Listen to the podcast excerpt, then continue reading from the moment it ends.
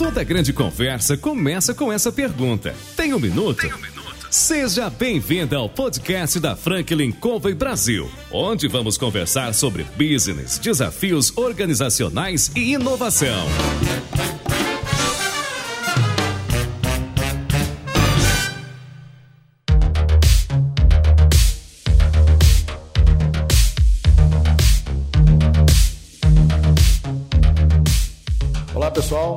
Meu nome é João Palmeiras, sou consultor da Franklin Covey e hoje nós estamos aqui para entrevistar presidentes, CEOs, diretores, empreendedores que aqui no Brasil estão fazendo história. Nós ligamos para o Carlos e perguntamos para ele: Carlos, você tem um minuto? E o Carlos veio de Fortaleza para São Paulo aqui para bater um papo com a gente. É, provavelmente eu gastei mais tempo no avião do que aqui na nossa conversa, mas é, tenho sim. Com certeza. Ah, que bom. Seja bem-vindo. Muito obrigado. Carlos, conta um pouco para a gente da tua história. De onde nasceu a ideia é, do Mobius, da empresa? Como é que você chegou até lá? Conta um pouco da, a respeito da tua vida. Então, na verdade, quando eu falo da minha vida, está muito ligado ao empreendedorismo. Desde cedo eu sempre empreendi, né? Comecei na escola vendendo chocolates, então é, já tive negócio de vender site, então sempre tive alguns negócios, mesmo informais. E, mas com tudo isso também eu sempre gostei da área de finanças. Então eu aprendi a, a controlar meu dinheiro, a, a, lidar com meu dinheiro, que eu comecei a trabalhar muito cedo. Eu aprendi a lidar meu, com meu dinheiro muito cedo.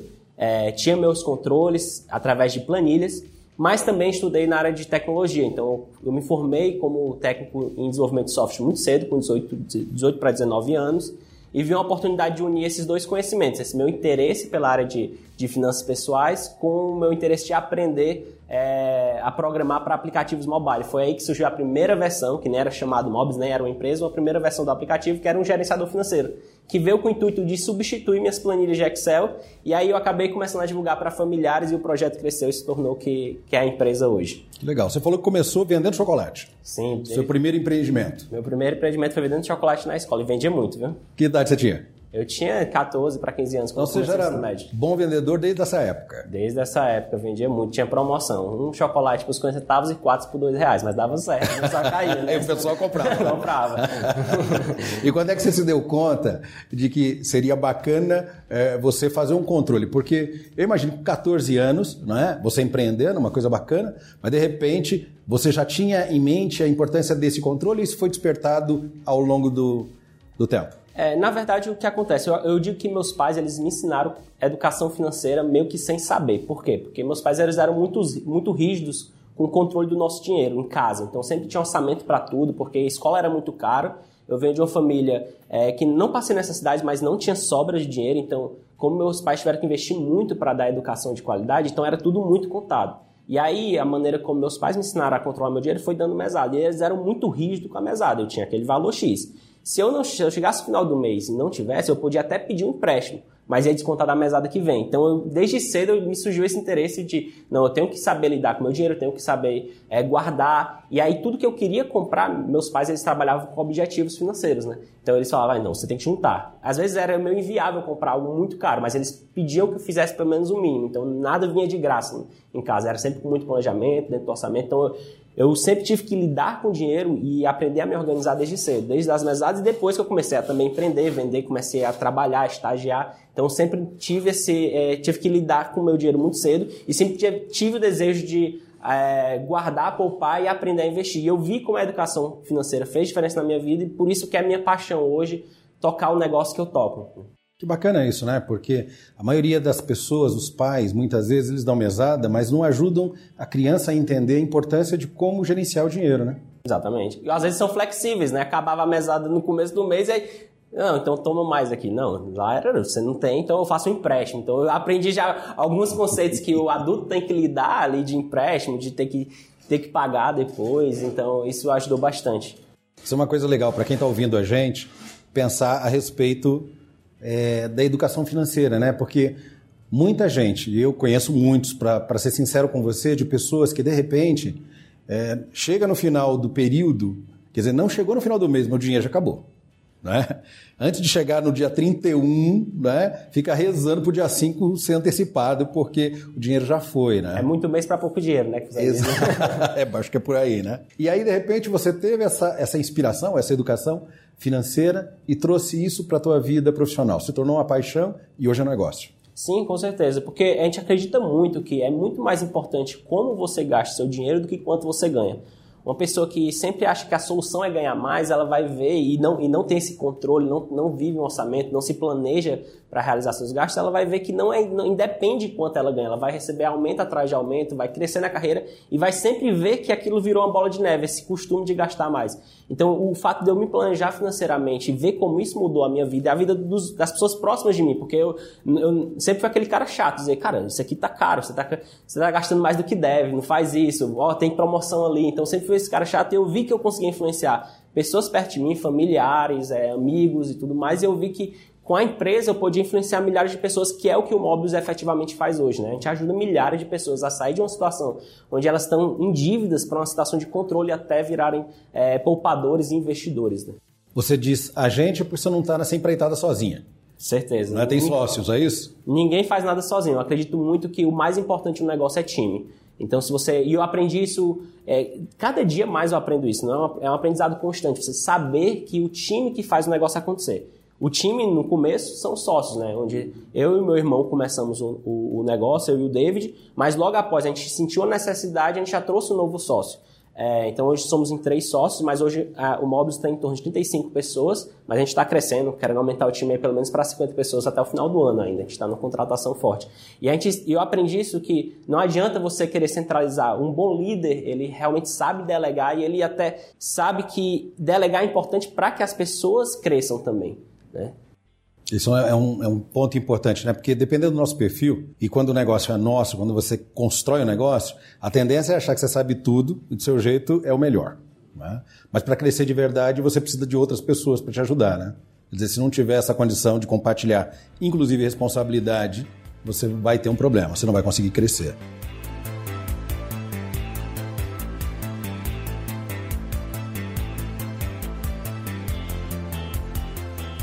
Ao longo desses anos? Quantos anos hoje a Mobius tem?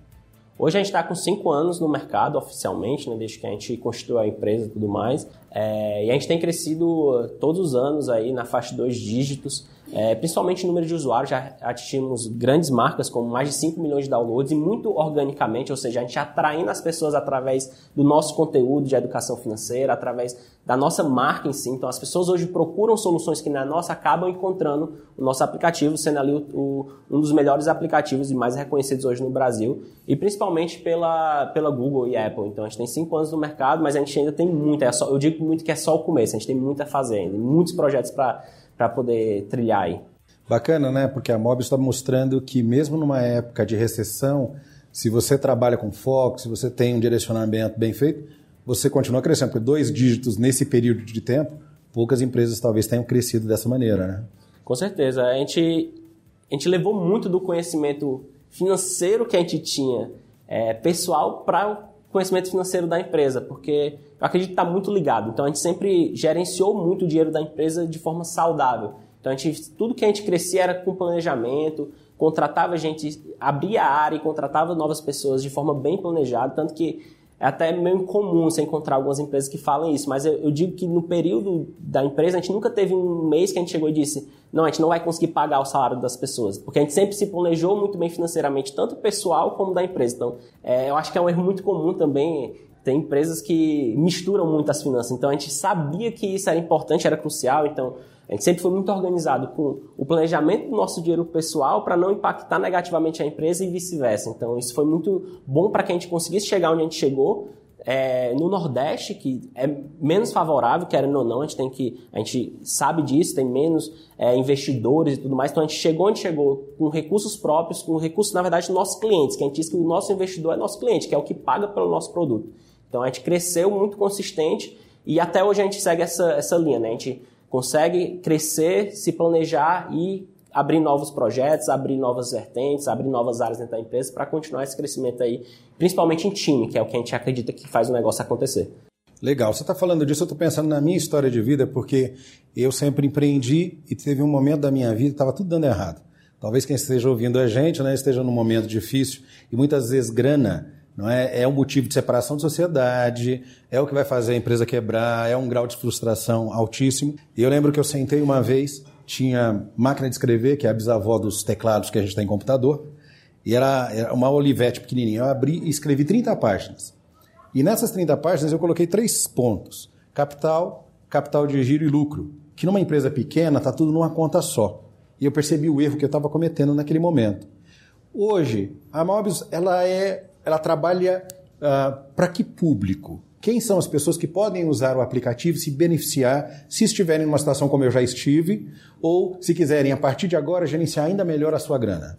Então, a maioria das pessoas que, que acham a nossa solução são pessoas justamente numa situação parecida, que elas olham para as finanças e vê, não está sobrando nada, eu estou ali me endividando, pegando empréstimos, é, usando sempre pagando o mínimo do cartão, e às vezes elas conseguem enxergar isso e percebem que o problema não está na receita em si, não está enquanto elas ganham, é, então muitas vezes elas pensam, nossa, eu ganho, eu ganho relativamente bem. Eu vejo o meu colega de trabalho conseguindo viajar, conseguindo é, executar seus sonhos, por que, que eu não consigo fazer isso? E aí nessa situação é que eles procuram a nossa solução, ou encontram o nosso conteúdo, e aí eles começam a enxergar que a gente fala que a primeira fase do planejamento financeiro é o diagnóstico financeiro que não adianta nada você. É, é, que nem um médico, né? O médico ele nunca vai conseguir lhe passar um tratamento sem saber exatamente o que você tem. Da mesma forma com finanças. Não adianta eu fazer um plano para você sem você ainda ter exatamente um raio-x de como você está gastando seu dinheiro. Então, essa é a primeira fase, que é onde a gente entra muito forte, né? Que o, o usuário, ele, o, a pessoa física, ela baixa o aplicativo, né? Nosso cliente baixa o aplicativo e começa ali naquele mês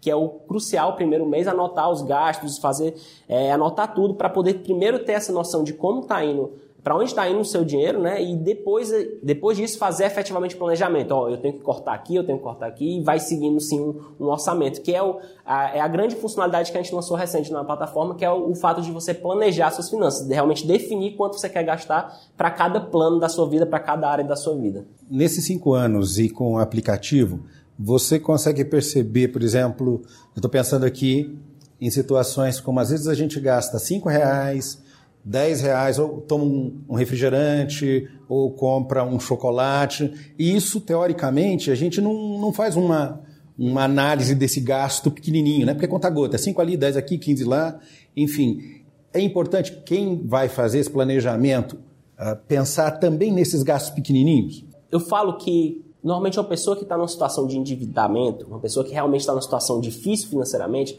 ela tem que ter a ciência de que no primeiro momento é, ela precisa viver uma vida de sacrifício momentânea para primeiro sair dessa vida. Então ele vai ter que cortar, querendo ou não, alguns gastos ali é, do dia a dia para poder sair da situação para depois levar uma vida, uma vida equilibrada. Porque uma vida desequilibrada financeiramente levou a pessoa a uma situação de, de endividamento. E se ela não estiver disposta a fazer sacrifícios, é, ela não vai conseguir sair da situação para aí sim viver uma vida equilibrada. Para uma pessoa que está numa situação de endividamento, a gente tem que ser realista. Você vai precisar cortar esses gastos, você vai precisar rever tudo da sua vida. Mas depois desse primeiro momento que você tem o planejamento financeiro, a ideia do planejamento financeiro não é você deixar de ter esses prazeres, esses pequenos prazeres da vida, é, fazer o que você gosta. Mas muitas vezes você ter a ciência de que você tem que viver é, um padrão de vida que cabe dentro do seu orçamento. Então a gente vê em livros, em educação financeira, muito se falando de tem vários modelos de orçamento. Ah, esse aqui, esse aqui. E não existe um certo. Você tem que se conhecer, você tem que seguir. Eu digo que todos eles têm em comum o quê? Você tem que gastar menos do que ganha. Essa é a conta que tem que bater. Para que você possa ver realmente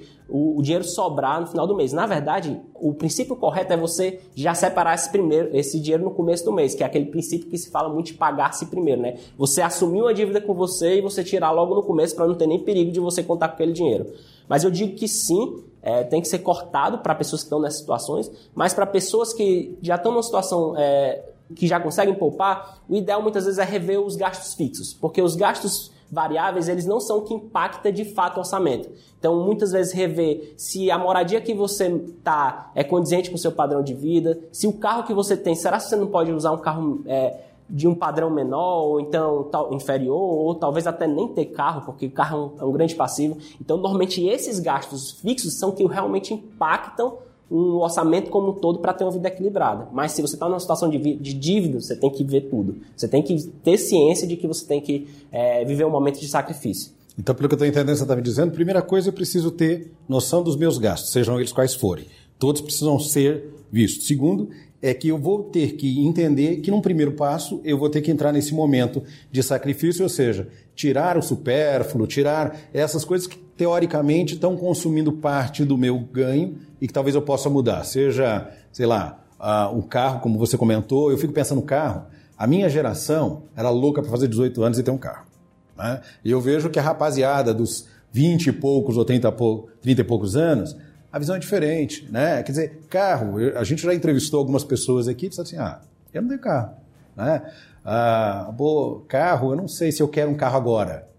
Ou seja, é totalmente diferente a forma de pensar. Né? E para quem está ouvindo a gente, talvez aqui, esteja passando justamente por um momento em que você precisa sentar, dar uma respirada, olhar, colocar na ponta do, do lápis né, o, que, o que você está gastando para poder dizer sim para algumas coisas e não para outras. O, o, aplicativo ele ajuda nesse sentido? Como é, é que é isso? Exatamente, ele, ele tem um papel de ser a facilidade além de ter que anotar no papel e fazer os cálculos, porque o aplicativo ele faz tudo isso para você de forma automática.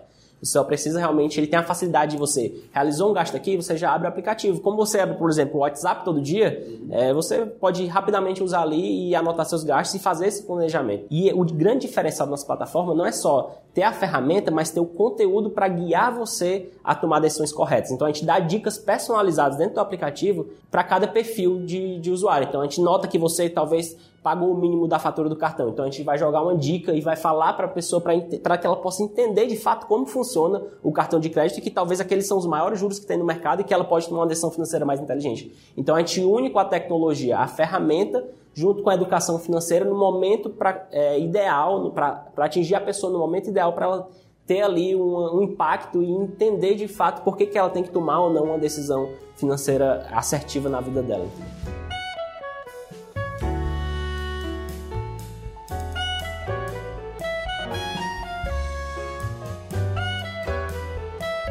Então você está me dizendo que o aplicativo ele interage com o usuário para dar essas dicas, para ajudar na gestão financeira. Sim, ele, Pô, ele, é bacana. Ele é, ele é bem reativo, porque à medida que você vai preenchendo dados, a gente vai entendendo o seu perfil de consumo e vai te dando ali os insights. Então, por exemplo, tem uma funcionalidade que se você está gastando ali no seu almoço sempre um valor X, quando você é, extrapola aquele valor, eu dou um aviso, ó, você saiu do seu, você gastou muito mais do que normalmente você gasta nesse item. Ou então, dentro do orçamento, quando você define um valor para gastar, quando chegar a 80%, ele começa a te avisar. Ó, então, esse fato de você ter que anotar também é, é interessante dentro da nossa plataforma. Por quê? Porque o hábito de anotar vai até fazer você repensar se você deve ou não fazer um determinado gasto. Porque muito se gasta, principalmente no Brasil, é, onde tem uma cultura consumista, muito se gasta por impulso. Né? E você saber evitar, criar é, mecanismo para evitar isso, seja até lembrar de usar o aplicativo, é, é o ideal como planejador financeiro e entusiasta dessa área de finanças pessoais, eu digo que o, o Mobius, a ferramenta, ela veio para suprir uma, uma demanda essencial de todas as pessoas de que é conhecer como você gasta seu dinheiro.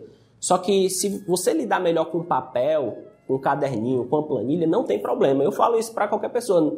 Por quê? Porque o importante é você conhecer seus gastos, o importante é você saber. Porque isso vai te dar é, margem para executar seus sonhos, até para empreender. Então foi isso que fez com que eu conseguisse empreender. O fato de eu ter 12 meses dos meus custos de vida mensal é, guardados e investidos foi o que me deu segurança para poder largar o emprego e empreender. Então, ter segurança financeira ajuda você a atingir seus sonhos, até como empreendedor. O empreendedor que não tem uma, uma organização financeira pessoal, ele acaba correndo muito mais riscos, riscos que não deve, não consegue ter tranquilidade financeira para poder passar talvez por um momento difícil na empresa. Por quê? Porque ele não se planejou como pessoa física é, de forma ideal, de forma correta. Você comentou que você teve 12 meses seu, da sua despesa mensal e que te deu a segurança para empreender. Uh, quem não pode ter, né, num primeiro momento, 12 meses? Existe um período que você diria, João, o mínimo não é que seria bacana você ter como segurança para os gastos futuros seriam três meses, seis meses, o que seria isso? Tem? É, a gente chama isso de no, na área de finanças pessoais, a gente chama isso de reserva de emergências ou reserva de segurança, o nome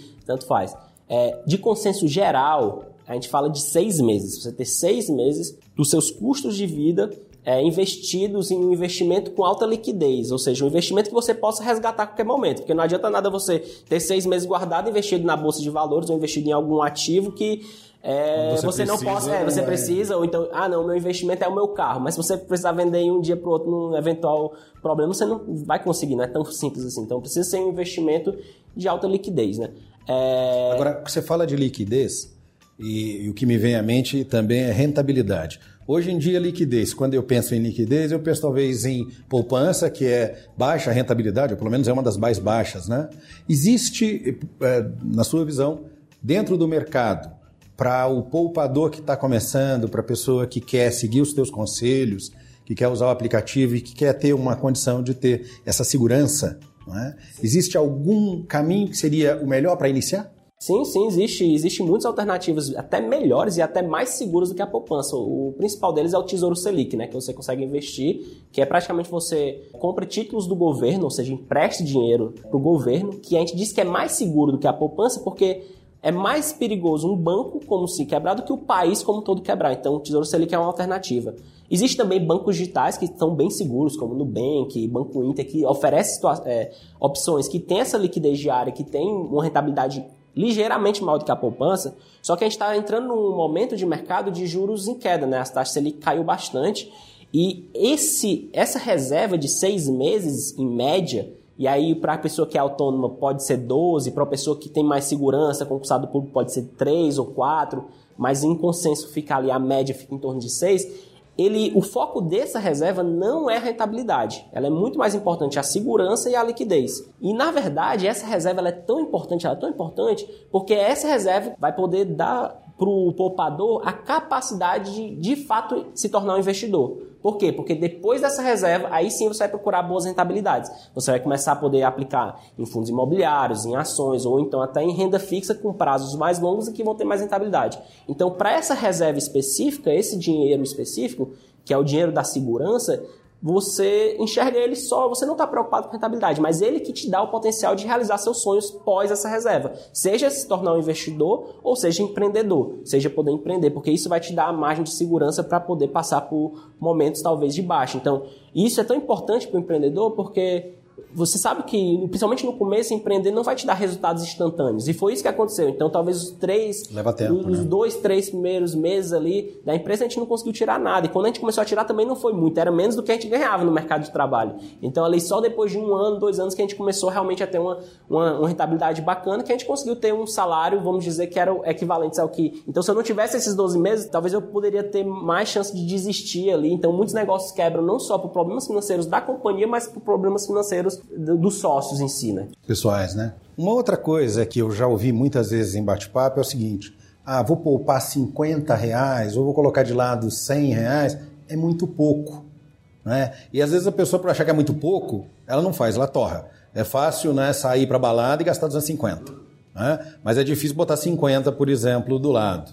Isso faz sentido? As pessoas, por exemplo, elas têm, quando você é, avalia o mercado que você hoje influencia e que você orienta, Faz sentido? As pessoas têm esse tipo de pensamento ainda de se é pouco, não, não vou economizar, eu vou gastar?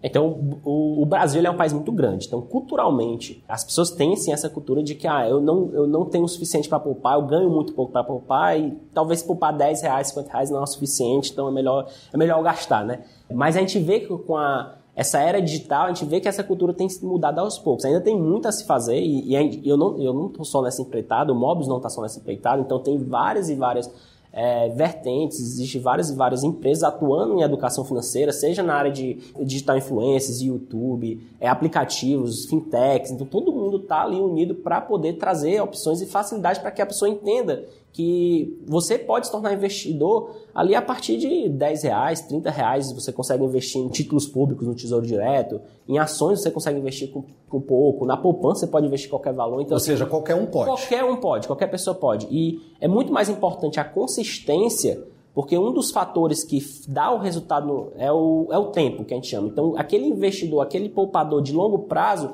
uma hora os juros compostos faz sua mágica e, e, o tempo ele é, ele é amigo do investidor. Então, o fato de você. Até tem uma vez a gente postou no nosso Instagram que os desejos financeiros, né? Um deles era 18 anos ter o carro, com 25 comprar casa, com 35 uma casa melhor, e aí quando com, casa na praia, é, casa na praia, tempo, né? com 50 anos ali era se aposentar e aí quando chegava aos 65 anos o, é, era não ter investido antes o desejo da pessoa, não, não ter começado cedo. Então, o fato de você começar cedo faz muito mais diferença do que quanto você aporta. E eu, eu acredito muito que quando você está comprometido a economizar, a poupar e a investir todos os meses, por mais que pareça inviável, talvez, juntar uma quantia de dinheiro para atingir um objetivo, uma casa, comprar à vista, por exemplo, que as pessoas acham que é inviável, mas é possível. Quando você está comprometido, por mais que pareça longo, então você se planeja ali para 10 anos. Mas se está comprometido com aquilo, você vai enxergar oportunidades no meio do caminho que vão acelerar aquele processo. É regra, isso sempre acontece. Quando você está comprometido. Você vai ter um, um décimo terceiro, um dinheiro que você não estava esperando, uma promoção, e você está tão comprometido com aquele objetivo, quando você vê que você se planejou para 10, você consegue em 6, às vezes 5, às vezes até menos. Então, então, assim, você, o fato de poupar, de criar esse hábito, às vezes é mais importante do que necessariamente se preocupar tanto com a quantia que você está, principalmente no começo. Depois, no final, você vai ter que sim é, ir ali se comprometendo né, cada, a poupar cada vez mais. Ainda mais agora que a gente precisa realmente formar nossa, nossa aposentadoria, né? Não, não vai, o modelo, ele, ele, é quebrado, né? Porque a gente tem, um, a, a faixa etária, a gente está tendo muito mais gente idosa do que gente nascendo, trabalhando. Então, esse foi todo a discussão por, é, em torno da, da reforma da Previdência, que vai ser aprovada, provavelmente, né? Já, já esse ano todo foi tramitado. Então, é justamente isso. Então, cada vez mais pessoas precisam ter consciência que elas precisam formar sua aposentadoria. Não vai ter mais isso do governo simplesmente depender disso. Né? Eu acho que quem está ouvindo a gente não só levando isso em consideração, recentemente, acho que saiu na mídia essa semana, e eu tenho visto já desde o início do ano, alguns empregos que vão desaparecer e outros que ainda serão criados, né? Então, de repente, dependendo do que a gente faz hoje, a gente já tem que pensar para o futuro, porque pode ser o que você faz hoje desapareça lá na frente daqui a algum tempo. E aí? Você está pronto para esse tipo de mudança? Que vai ser uma mudança que está em andamento, mas a gente não sabe quando é, né?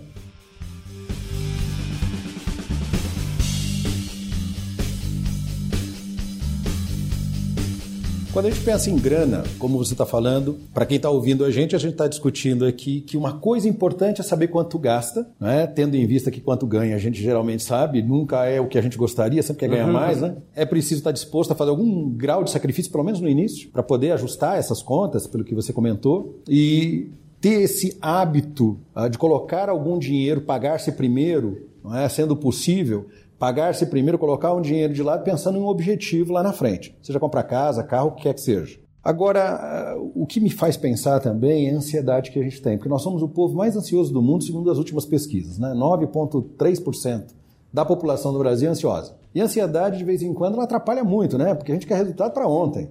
E do jeito que você está dizendo, pô, eu vou pensar em um objetivo de 10 anos, vão haver intercorrências que podem trazer para mais perto, 5, 6 anos, né? A minha meta mas parece que um ano demora né, para acontecer, para o dinheiro começar a ter juro composto e, e, parecer. O teu aplicativo, ele ajuda a gente, orienta né, a saber onde aplicar, além de onde gastar, como é que é isso?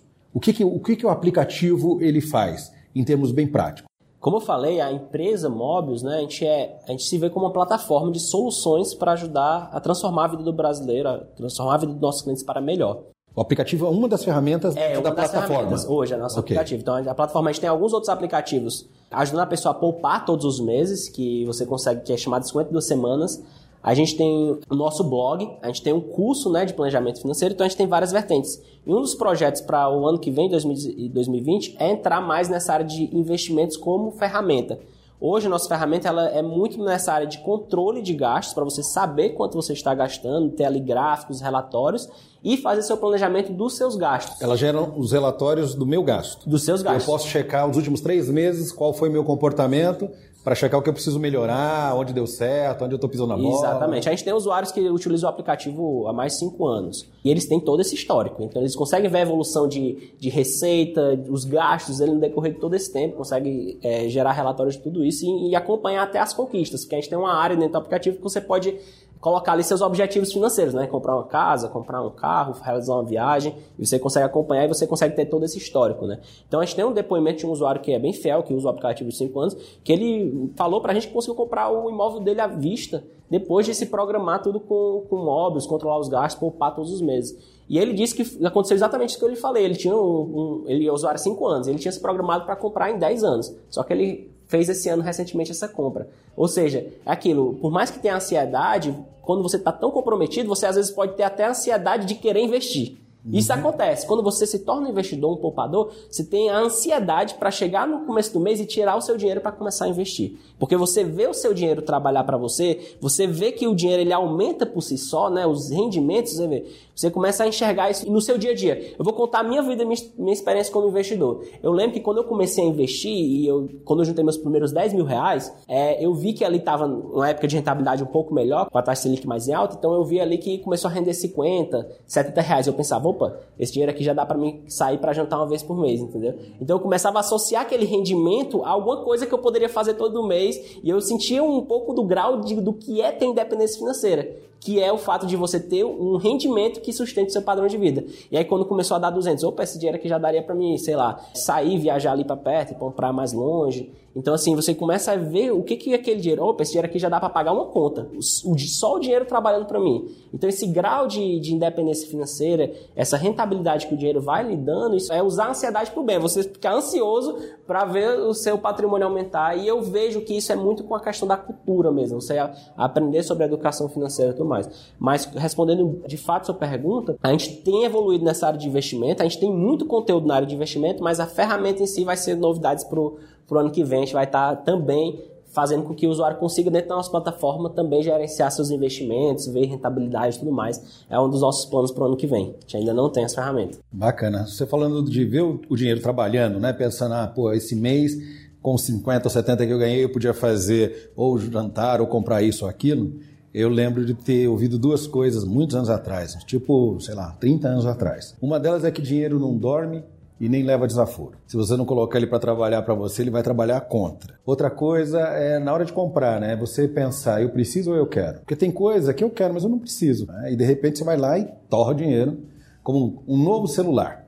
Né? Às vezes vai custar mais 3 ou 4 mil reais um celular, eu estou com um, um ano, ou dois anos que seja, ele está tranquilo, está funcionando bonitinho, mas lançou outro. Aí eu vou lá, coloco 2 ou 3 mil, vendo meu por mil e deixo mais 3 mil, mais 2 mil reais em cima. Então, lidar com essa situação é um desafio. O, o, a ideia da educação financeira que você comentou é para ajudar a gente a saber gastar, saber onde está colocando o dinheiro e poupar e conseguir outros objetivos, é isso? Como é que é? Eu, eu digo que a educação financeira está um pouco mais ampla e mais abrangente do que isso. É o fato de você entender como o dinheiro funciona. Eu acho que essa é uma definição que eu gosto. Por quê? Porque o brasileiro ele erra não, não só na hora de gastar ali, um, sei lá, trocar de celular, mas ele erra em erros que vão impactar muito mais a vida de uma pessoa, de uma pessoa como, por exemplo, comprar ou não um apartamento financiado, ou financiar um carro, ou pegar um empréstimo, ou se endividar no cartão de crédito. E muitas vezes, quando você vai tomar essa decisão financeira, vai ler um contrato, você não entende aqueles números. Então, se você não tem educação financeira, você não consegue entender como o dinheiro funciona, as taxas envolvidas ali, qual vai ser o custo do dinheiro, qual o custo de antecipar o sonho. Então, ele trabalha a favor de você quando você investe ou contra você quando você antecipa sonhos. Porque o dinheiro ele tem um custo, você antecipar o dinheiro. E é, não é à toa que os bancos no Brasil são os bancos que mais lucram no mundo inteiro, né? Por quê? Porque eles sabem muito bem como o dinheiro funciona e eu não digo que se aproveitam, porque necessariamente eles estão oferecendo um produto e as pessoas querem. Então, é, é o negócio deles, não, nada contra. Mas você entender, você, isso te dá capacidade de tomar decisões financeiras mais inteligentes, não só no gasto do dia a dia, mas decisões de grande impacto, como comprar ou não uma casa, é, financiar ou não, trocar de carro ou não. Então, coisas que realmente vão impactar as suas finanças. Tem um, um, erro, sim, até interessante. Conversando com muita gente, o brasileiro em geral ele olha muito mais se a parcela cabe no bolso do que os juros efetivo total que você vai pagar em, em, em um empréstimo ou no financiamento. Então, quando você vai financiar, financiar ou passa lá em 24 vezes, você pode pagar às vezes até duas ou três vezes mais uma geladeira. Mas se a parcela cabe no bolso, você está antecipando aquele né? sonho. Sendo que se uhum. você fizesse o planejamento para poder adquirir aquele bem, você conseguiria ali em um terço do tempo do pagamento, tá? Ia pagando três vezes menos, entendeu? Então, o, o erro não está em trocar de celular, o erro não está em é, consumir ou não algo supérfluo. O erro está em não se planejar para fazer isso. Se você tem um limite para fazer um gasto supérfluo todo mês e ficar dentro daquele limite, problema nenhum, porque isso pode até diminuir a ansiedade que as pessoas têm.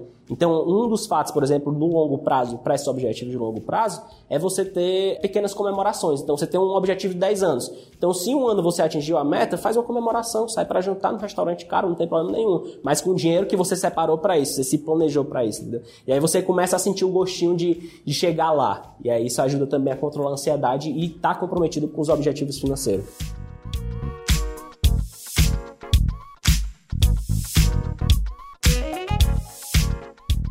Hoje você tem quantos anos? Hoje eu tenho 28 anos. 28 anos. Então tem 14 anos de experiência dentro da área, desde o primeiro empreendimento com o chocolate. Isso. É? E que você veio trazendo, transformou em um negócio bacana. Existe uma idade que você diria, para as pessoas que estão ouvindo, que têm ou não filhos, ou que são jovens como você, ou mais jovens, ou mais velhos, como é o meu caso, né? Existe uma idade para a pessoa poder dizer o seguinte: calma, eu preciso aprender a respeito disso e eu preciso melhorar o meu processo para poder ter grana para o jantar, para o telefone, para uma viagem, o que quer que seja. É, não existe uma idade específica, você pode aprender isso desde cedo, porque a informação ela está aí, né? Você pode investir desde cedo. Um fato curioso, né?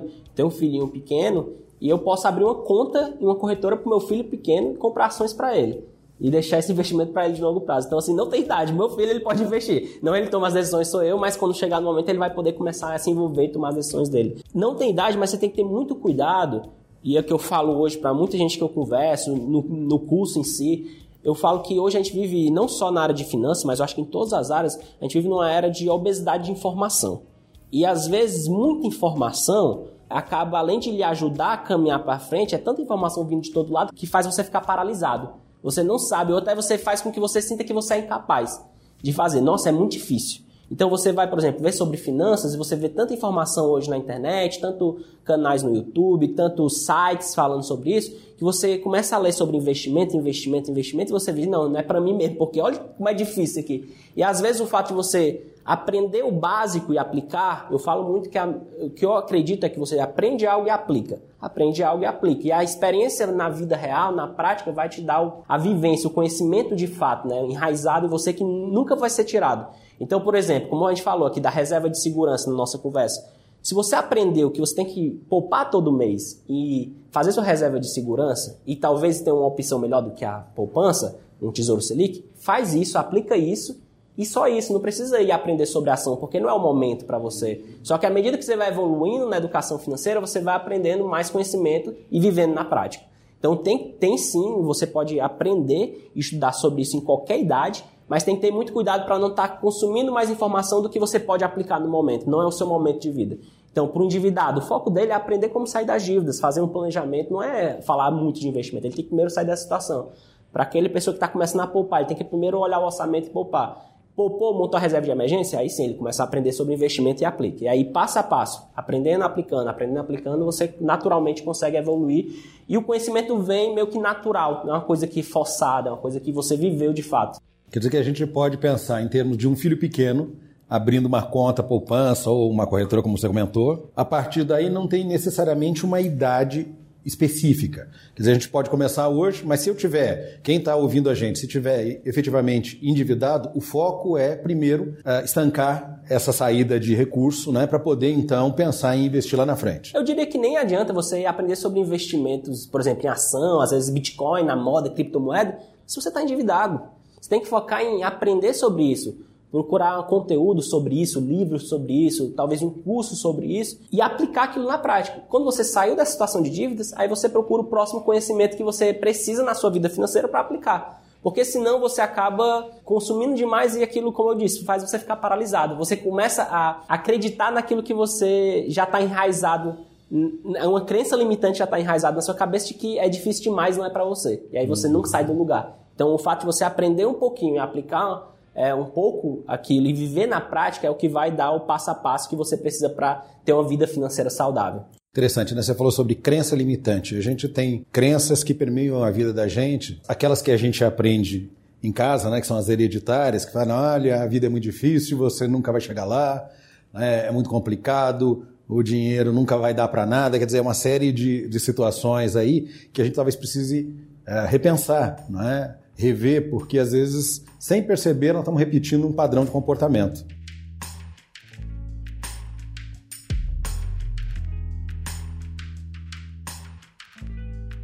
Carlos, esse papo tá super bacana, mas eu queria dizer o seguinte: você tem mais um minutinho?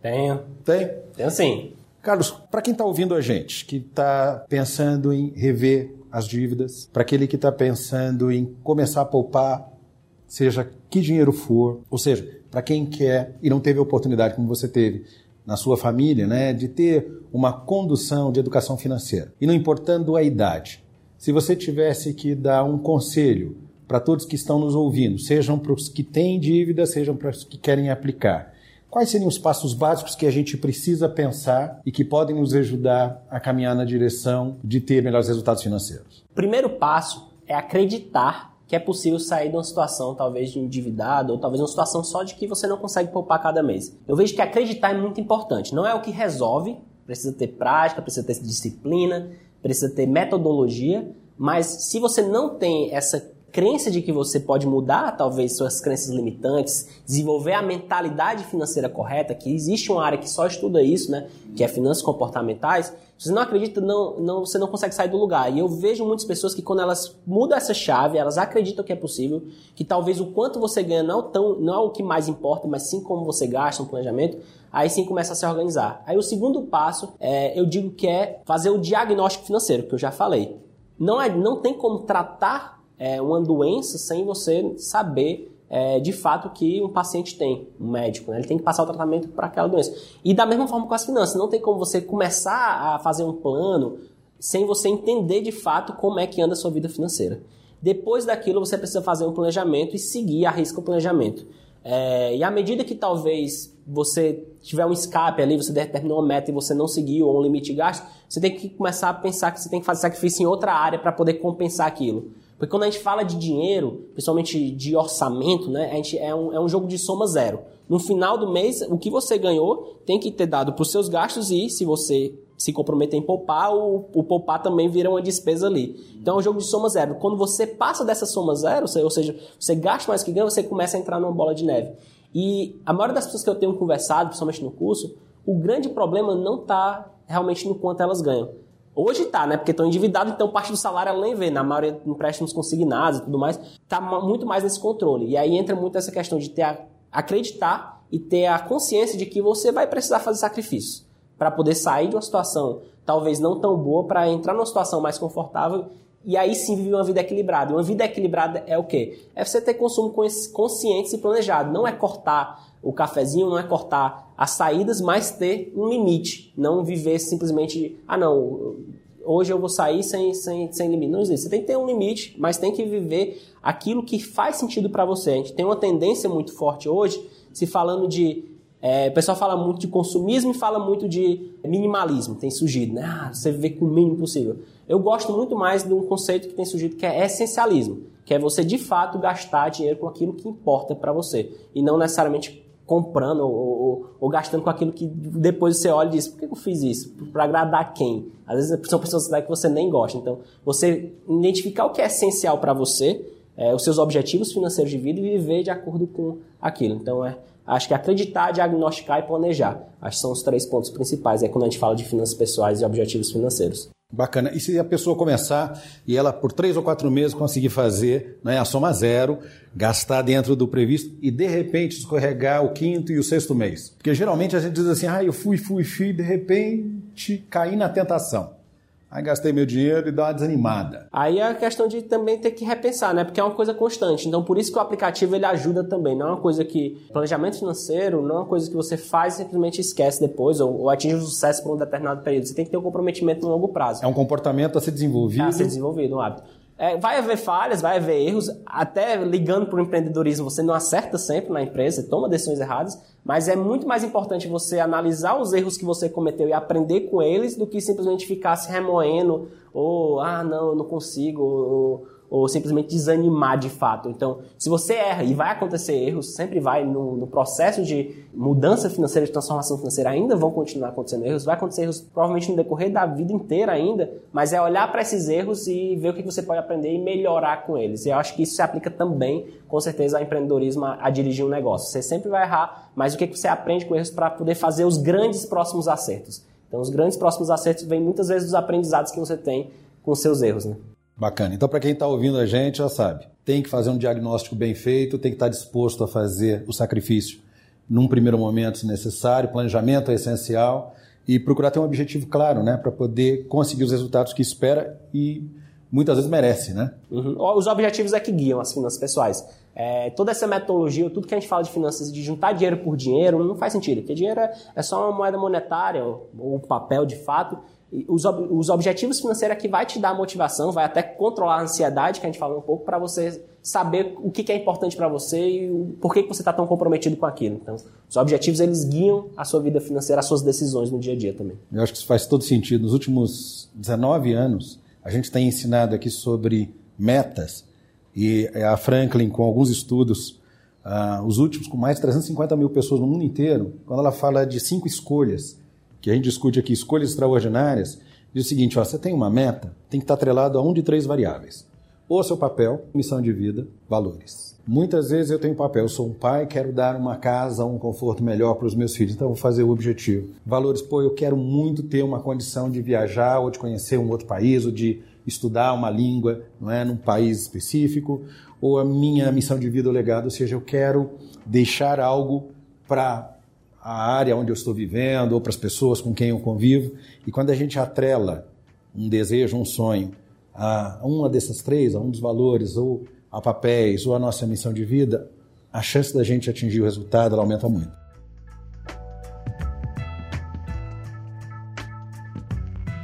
Carlos Terceiro, obrigado. Foi um prazer estar aqui com você, foi uma aula. Valeu a pena. Espero que o pessoal que tem ouvido aqui tenha aproveitado deem uma olhada né, no, no, aplicativo, no Mobius. Você falou que tem um blog, né? Tem um blog. É, a gente tem um blog, tem redes sociais, Mobius, nosso nome é único, então você vai encontrar nossos canais. O aplicativo ele é gratuito inicialmente, você consegue. Na verdade, ele, se você usar só a versão gratuita, você consegue fazer um bom diagnóstico financeiro. Se você é um usuário que quer ter mais relatórios, mais funcionalidades, coisas mais avançadas, aí tem uma mensalidade, mas também super em conta. A experiência inicial é gratuita, nosso conteúdo é sempre gratuito, então siga a gente nas redes sociais, baixe o aplicativo, é bem fácil encontrar gente. Pesquise imóveis aí da maneira como você achar que escreve, que você vai encontrar, até o Google corrige se você escrever errado, então não tem erro. Bacana. Carlos, muito obrigado pelo seu tempo. Eu que agradeço aí. Um bom retorno para o paraíso de Fortaleza e muito sucesso para você. Obrigado. Tá certo, pessoal que está ouvindo a gente, um abraço, até a próxima.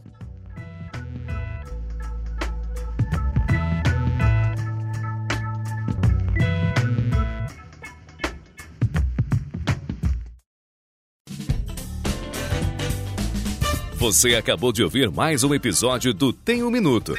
Oferecido pela Franklin Covey Brasil, uma empresa global que ajuda outras empresas a alcançarem resultados que requerem grandes mudanças no comportamento humano. Venha conhecer nossas soluções customizadas para os seus desafios organizacionais.